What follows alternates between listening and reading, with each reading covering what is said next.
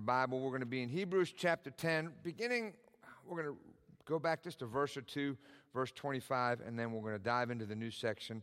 There's some really good stuff in here today.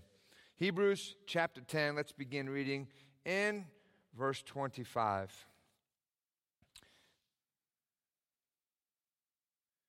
Not forsaking the assembling of ourselves together, as the manner of some is, but exhorting one another, and so much the more as you see the day approaching. For if we sin wilfully after that we have received the knowledge of the truth, there remaineth no more sacrifice for sins, but a certain fearful looking for of judgment and fiery indignation which shall devour the adversaries. He that despised Moses' law died without mercy under two or three witnesses. Of how much sorer punishment, suppose ye, shall he be thought worthy, who hath trodden under foot the Son of God, and hath counted the blood of the covenant wherewith he was sanctified an unholy thing, and hath done despite unto the Spirit of grace. I know these are heavy words. Let us pray. Reverend Hill, sir, would you please? No, how about this? Reverend Love. We talked about him last week in a good sense, and he, he went ahead and showed up this week. And so we're going to talk about him more often. Amen. Reverend Love, our evangelist, he's in town for a few days. Would you please stand in prayer of our Bible study?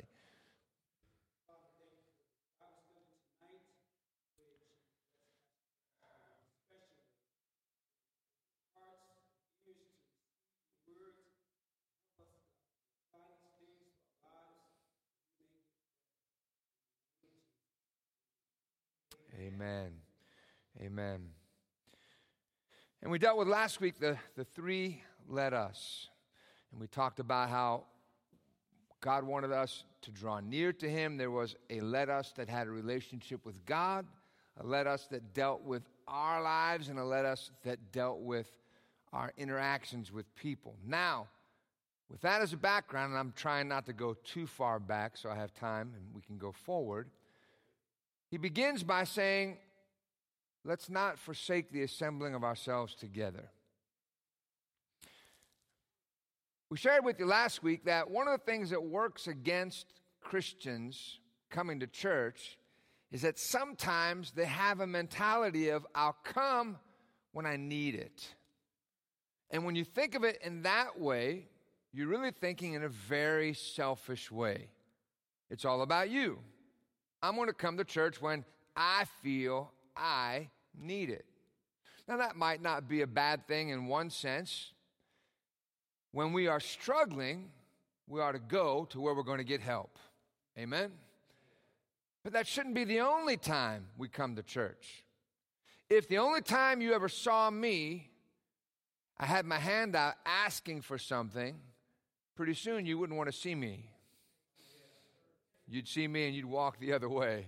Here he comes again, that begging preacher, always asking for something. I said, Preacher, that is you. You're asking for help to help clean the church and doing this and doing that. Well, we're doing it for the Lord and not just personally. Amen. And so there is a reciprocation. So we come to God because we need something from Him. But we also come because we have something to give. Now, God is not needy, He doesn't need our money. Did you understand? Do you know that even giving is a gift that God has given us? It's a privilege for us to be able to give. What is it that breaks the, the chains of materialism? Better than being generous. And so when we are generous with what God has given us, it's like shaking off those things that want to pull us into selfishness. Well, that, only, that not only applies in our financial resources, it also applies in our time coming to church. If I only come to church because I want to get something, I am forgetting that I am to give not just money to God, but time and encouragement to others. I can't encourage anybody else if I don't come. I can't do my service for God if I'm not here. Now, this is important. Watch how it plays out as we go further. they were forsaking the fellowship. And here's the crazy thing when they needed it the most. Not spending time with other believers in the house of God is a sure way to foster discouragement. Now, I will be quite honest with you. The holidays, for me, is always a tricky time to navigate. First of the year, it's very exciting for me. Getting through uh, Thanksgiving and Christmas is always a tricky time for me personally. And I would say there are others, we talked about it in the fellowship not too long ago, who deal with a certain melancholy, a certain sadness around the holidays. Maybe they don't get to be with the, fam- the family that they once were with, or they remember fond memories of when they were a child, and it's never going to be that way again. And, and they, they sense a certain holiday blues, a certain sadness. Sometimes they can't be with their family, and so they're by themselves, they're lonely, or the expectations the world has set for the holidays are so high that nothing can meet those expectations. So there's a natural discouragement. But isn't it strange that if we're fighting those things, why would you why would you add gasoline to it or fuel to it by not being around the people that give you encouragement? Coming around the house of God, whether it's teasing Sister Ivory about how many steps she has on her watch, or whether it's you know talking to one of the brothers or sisters and just, you know, whatever it is, that's, that's something that, that we enjoy.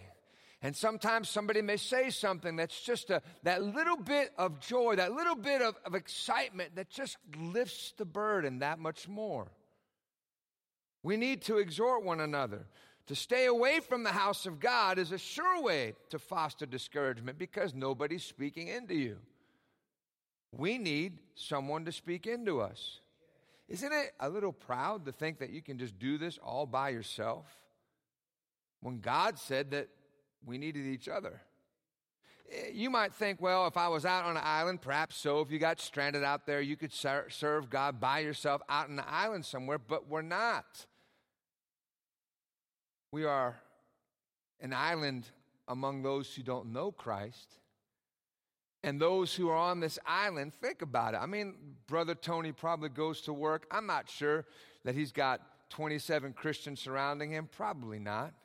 Probably people going in there filled with filthy rap music and, and uh, people cursing and saying this and saying that. And so he's the lone Christian. So when we come to church, and Brother Richard is able to harass Brother Tony, and there's that Christian love that goes flowing back and forth.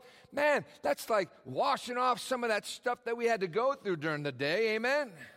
Being around and having that, my batteries, try, I don't know what Sister must have found it on the way in, but as she walked in, Sister, uh, Sister Saunders handed me a battery. No words, just a battery. Maybe sometimes because my battery's out. I don't know. Maybe she found that, hey, here's a battery, Pastor. Maybe she's, hey, you're, you're, you've been a little bit low recently. You need a charge. Amen. Whatever it may be. But spending time, I want you to remember this spending time with other believers is a sure way to help you get out of discouragement. And when you are discouraged, you don't feel like spending time with other people. You don't feel like getting out of your house. Some folks that are depressed and discouraged, they don't feel like cleaning up their house. They don't feel like taking a shower. These are all things that happen in, in mental illness, and they're all things that happen when sometimes we get discouraged. And so you've got to make yourself, hey, wait a second.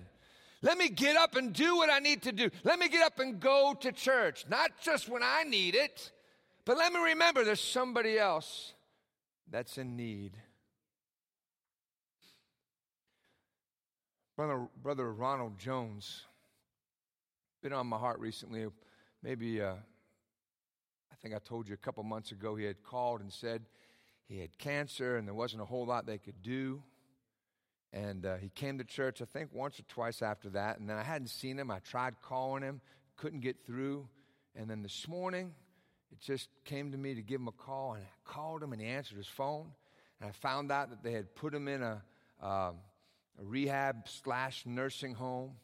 And so this afternoon, I went to see him. I love my brother. I didn't want him to think that he was forgotten about as he's going through these things. And as I talked to him on the phone, he, he said, No, I, I said, Are you getting out and about? Because I didn't know he was in a nursing home. At last I had known, he had dro- driven himself to church, had his apartment, everything else. And he said, Pastor, I'm, I'm on my back in this hospital.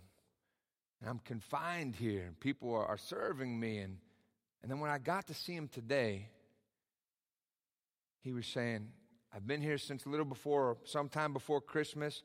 He said, It was horrible pain. I was yelling.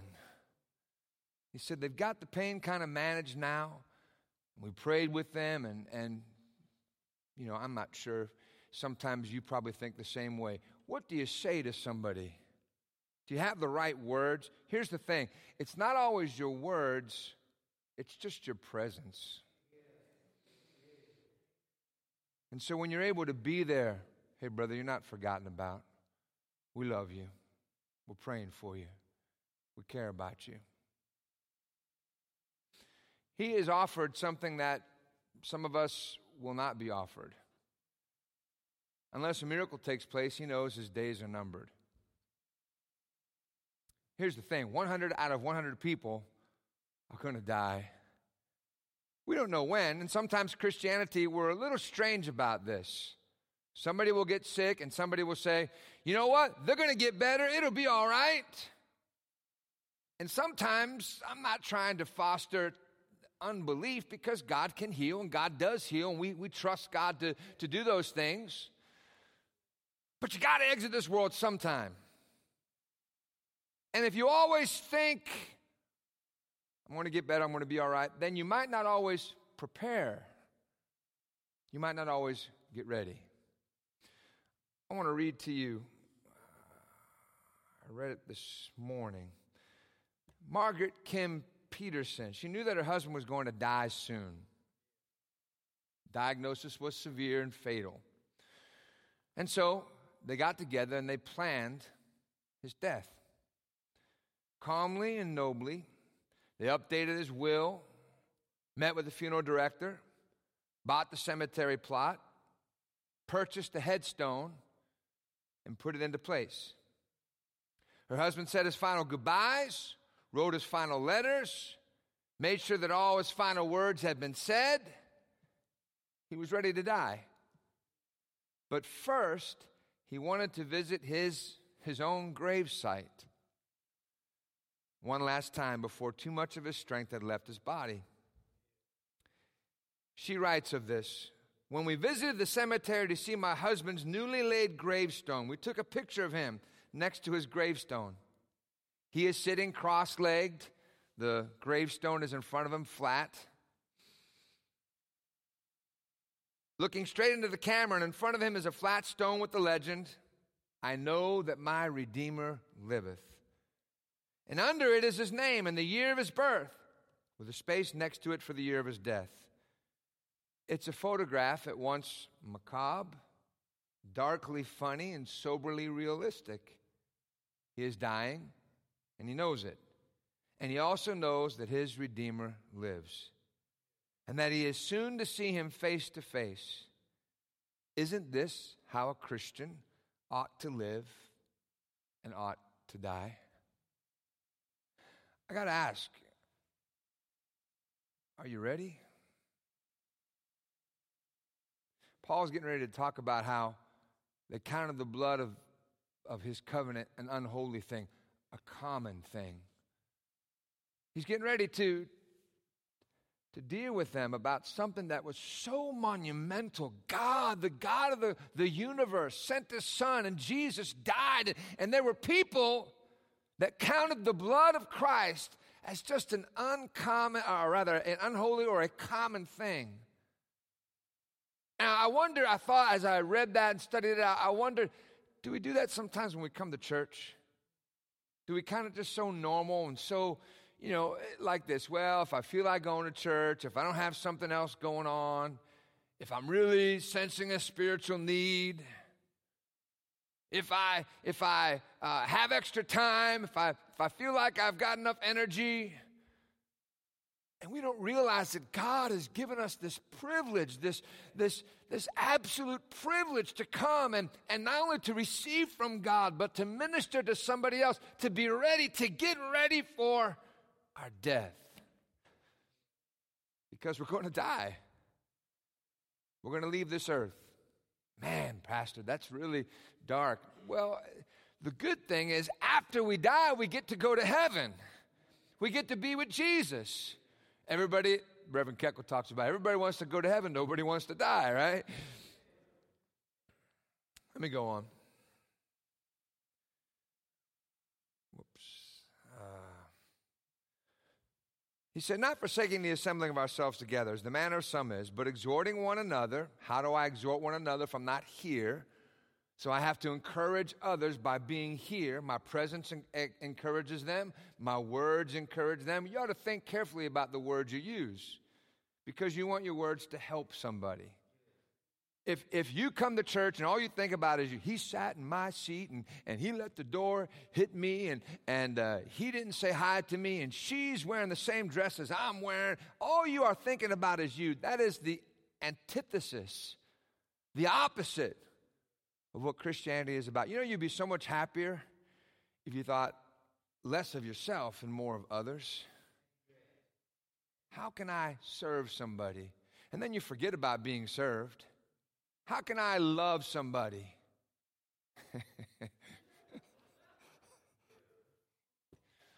we'll teach you later on, Sister Saunders. They're in the back harassing one another.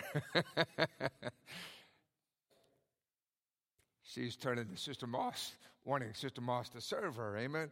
So, uh, funny what you see from the pulpit.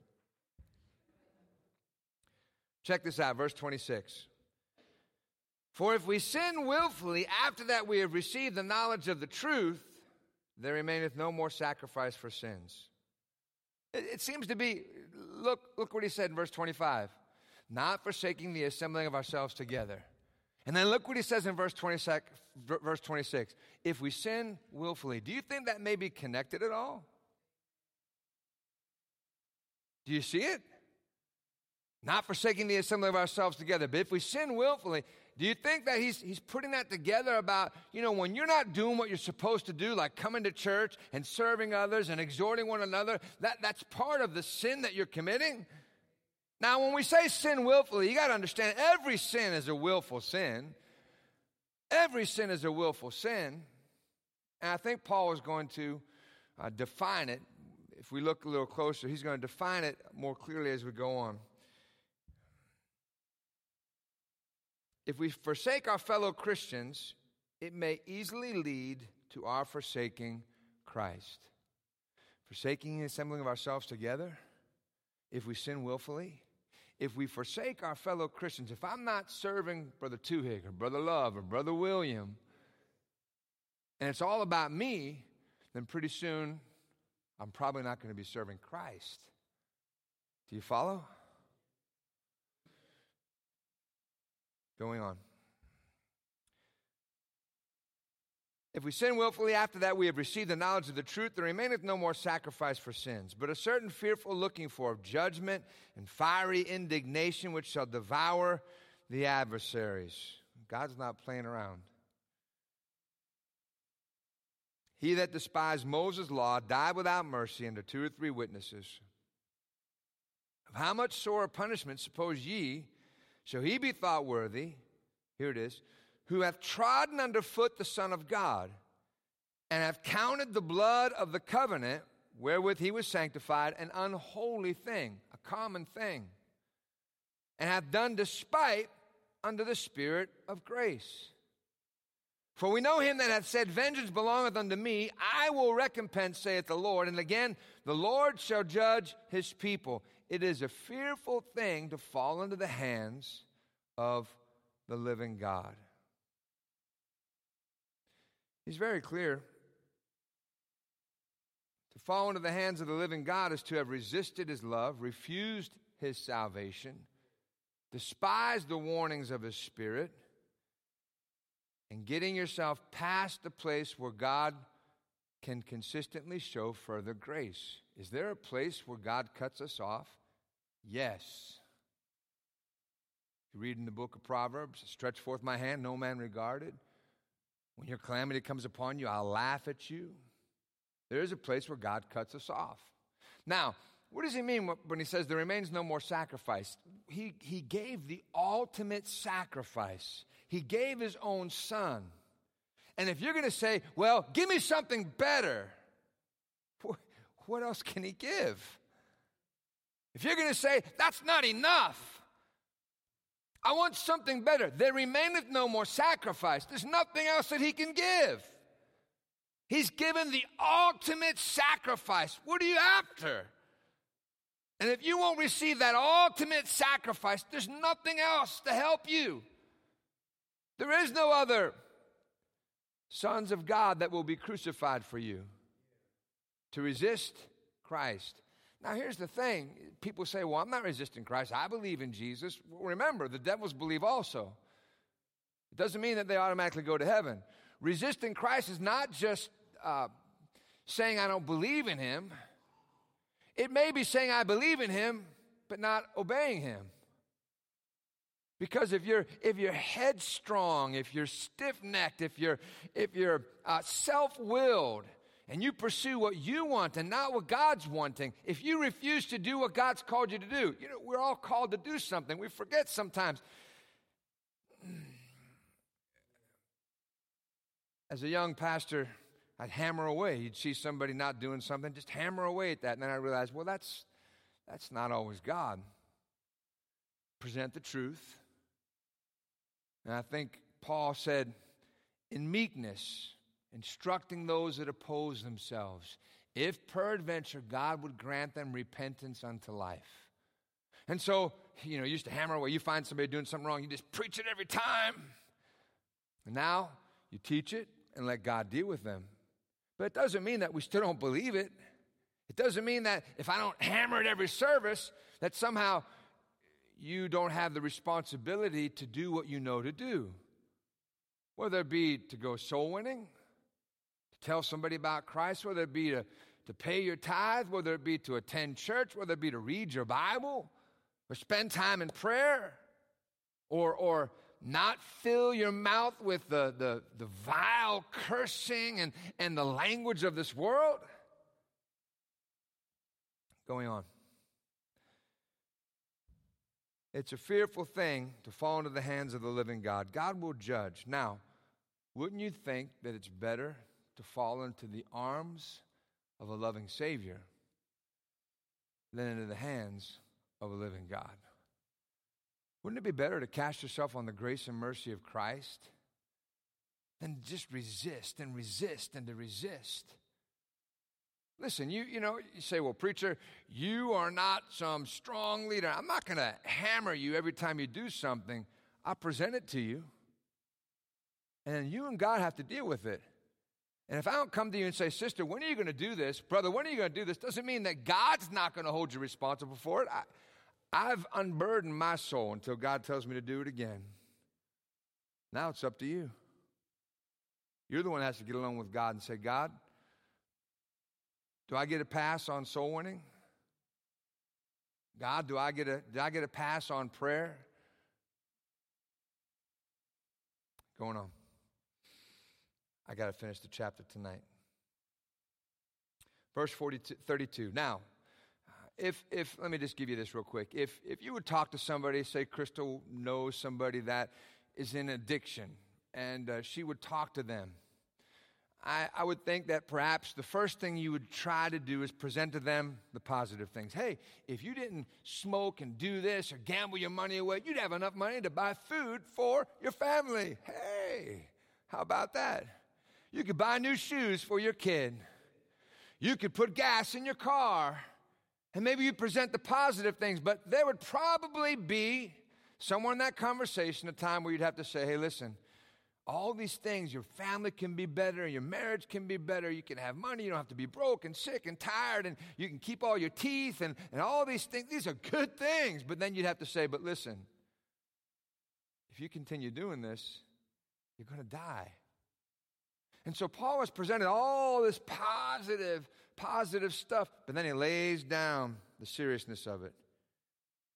you continue to resist God, it's a fearful thing to fall into his hands. There's a judgment. Now, he lays that out and then he, he comes back. Verse 32, he kind of puts some ointment on the wound. But call to remembrance the former days, in which after you were illuminated, you endured a great fight of afflictions.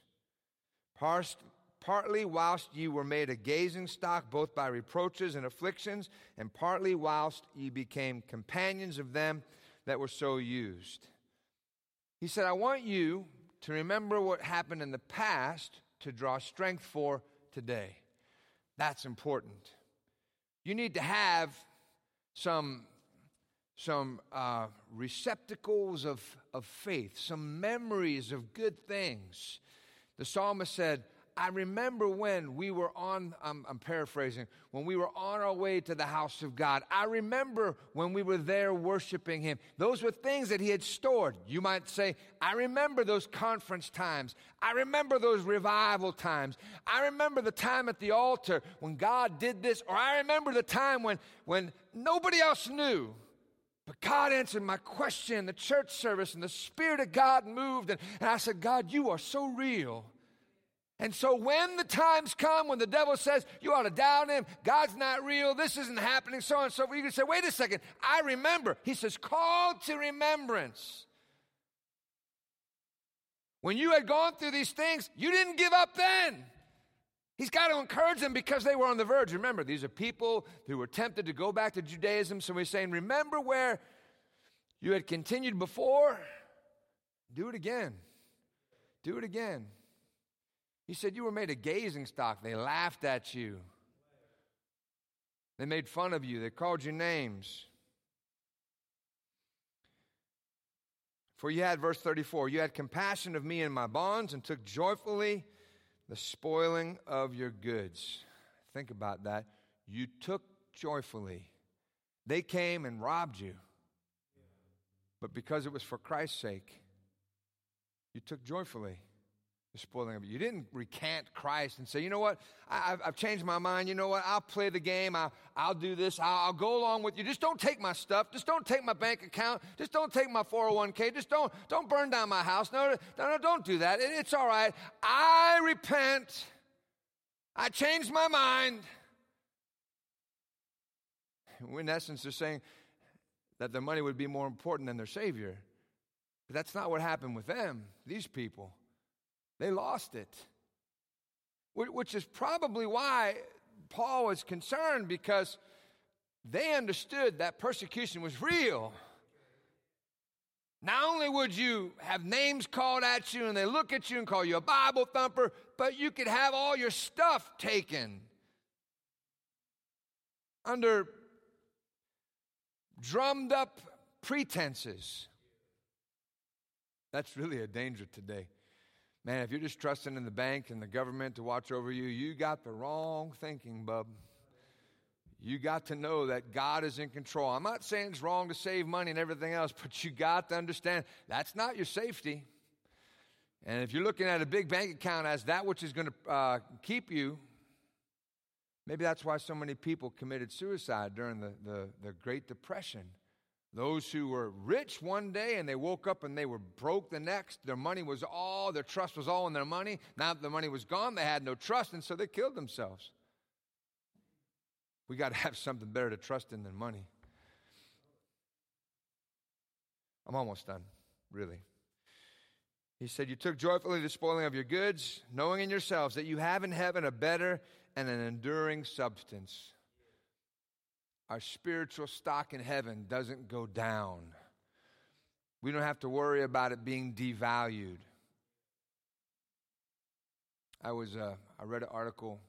Uh, Elon Musk he he tweeted about I'm not sure how it's even pronounced Dogecoin or Doggy Coin D O G E. And when he tweeted about it, it was at a certain price. And the man said, if you had bought $100 of it then, and at the height of it, you would have had $28,000. And now it's about $2,800. But still, I mean, if you had $100 of it, now it's 2800 you've made a lot of profit. but it dropped tenfold from 28,000 to 2,800. And you can imagine, I'm, I'm, thinking, you know, nobody knows exactly when it's going to drop. Man, if you sold it when it was at 28,000, you're patting yourself on the back. But if you let it get to 2,800, you're kicking yourself in the behind because some of that's just a gamble. You don't know. Amen? In heaven, we have a better and enduring substance. If we invest in Him and we invest in heaven, it won't lose its value. Cast not away, therefore, your confidence, which have great recompense of reward. Now, here's the idea cast not away your confidence. Don't throw it away, don't let anybody take it from you. And there's a reference to cowardly soldiers. Because what is the shield in the Christian armor? Faith. So cast not away your confidence, your faith. Don't turn and throw your shield down, your faith down, and run. That's what he's saying. Don't, don't be a coward and throw your faith down. You see, you have to understand the shield protects us. But if you're holding the shield up, you're probably going to hear the arrows thumping into it. Amen the crash of maybe a, a sword's coming against it. You're going to be in the battle. The shield is, is not just something to put up above your mantelpiece or to carry around to show what a great soldier you are. It's to be used. And in the middle of using it, there's going to be the sound and the fury of war. So he said, Don't turn and be a coward, throw it down and get out of there. Don't cast away your confidence. It has a great payback of reward. Have faith. Here's the thing faith is to be is to be expressed when we first come to Christ, but it's to be continually expressed. And we need not sprint power, we need endurance power. We're not in a sprint, we're in a marathon. So, what builds endurance? Having your strength tried time after time after time after time having weight put upon you that you think you can't handle and letting it stay there longer than you think you can hold. And it builds endurance. And so don't stand and say, God, I can't take it. God knows exactly what you can take. He's not a fool. Understand, Whew, God, you have more faith in me than I do because this is hurting. I saw a dude, he was a climber. And his, uh, they had a contest. He was hanging from a pole. Now, have you ever done this before? Hanging from a pole, suspended from the pole for a minute can be very difficult.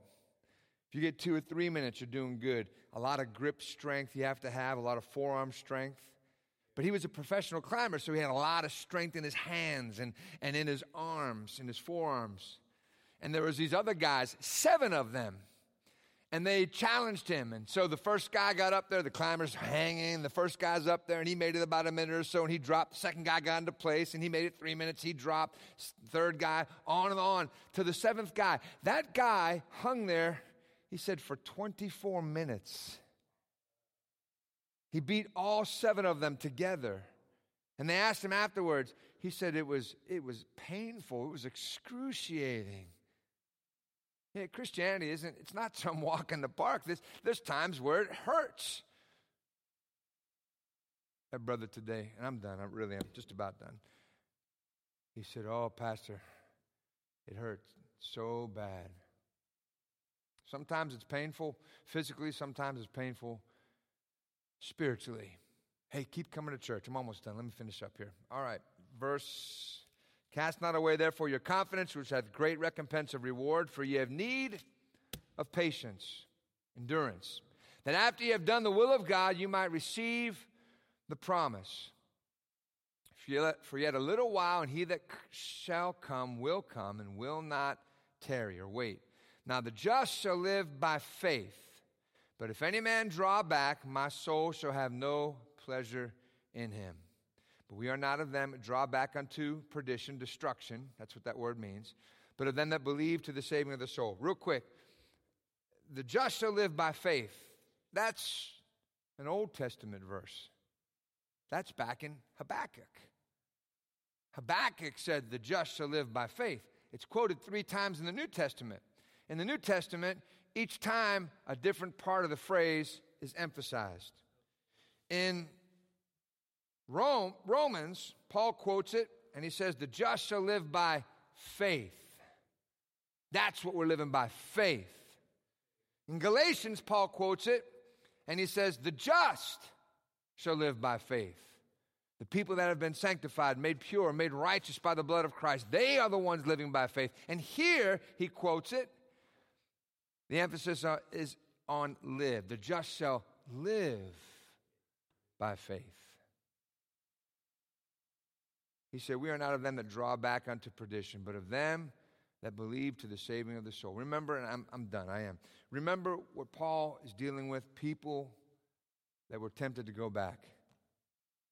And Paul takes them, he puts his arms around them. He said, Brethren, we're not them that go back. He was doing what he had told them to do, exhorting one another. Amen?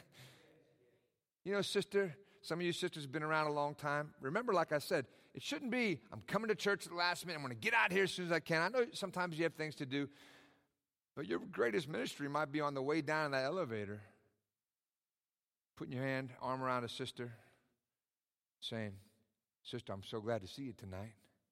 We're not them that draw back unto perdition.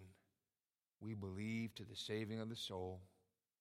You know, the devil lies to people. He says, Nobody loves you, everybody hates you, you might as well give up. Nobody's for you, everybody's against you. Have you ever heard that? I know, yeah, all the time. That's right, William. I know that. We've all heard that at times. And sometimes when you're strong, it's easy to dust that off. Get out of Dodge, devil. But sometimes when you haven't had anybody speak to you and encourage you, it's a little difficult. Maybe that would be the time. Pastor Davis said one time a brother came up, I can name the preacher, I won't came up and said to him, he said, Pastor, we love you. We're on your side. He said that made a huge difference. Hey, a preacher's wife might need you to say that. A sister might need you to say that. A minister, a brother, a new one of the teenagers going through all the changes that they have to deal with and all the, the peer pressure they have to deal with might need you, some elder Christian, some, some sister, some brother to say, Man, I'm glad to see you in church. Keep it up. Praise God. Let us pray. Father, thank you so much for this opportunity to be in church tonight. Thank you for your presence. I've felt your presence here tonight. I'm so thankful. God, we can't teach, we can't, we can't do anything without you, but when you come you encourage us, it makes all the difference. Lord, bless these, your people. Bring us all back. Thursday night, 7:30 for church. Thursday morning, 11 a.m. for prayer meeting for those who are able. God, help us to invite, reach out to others, to end this year right and start the new year on the right foot. God, we give you thanks and praise in Jesus' name. Amen.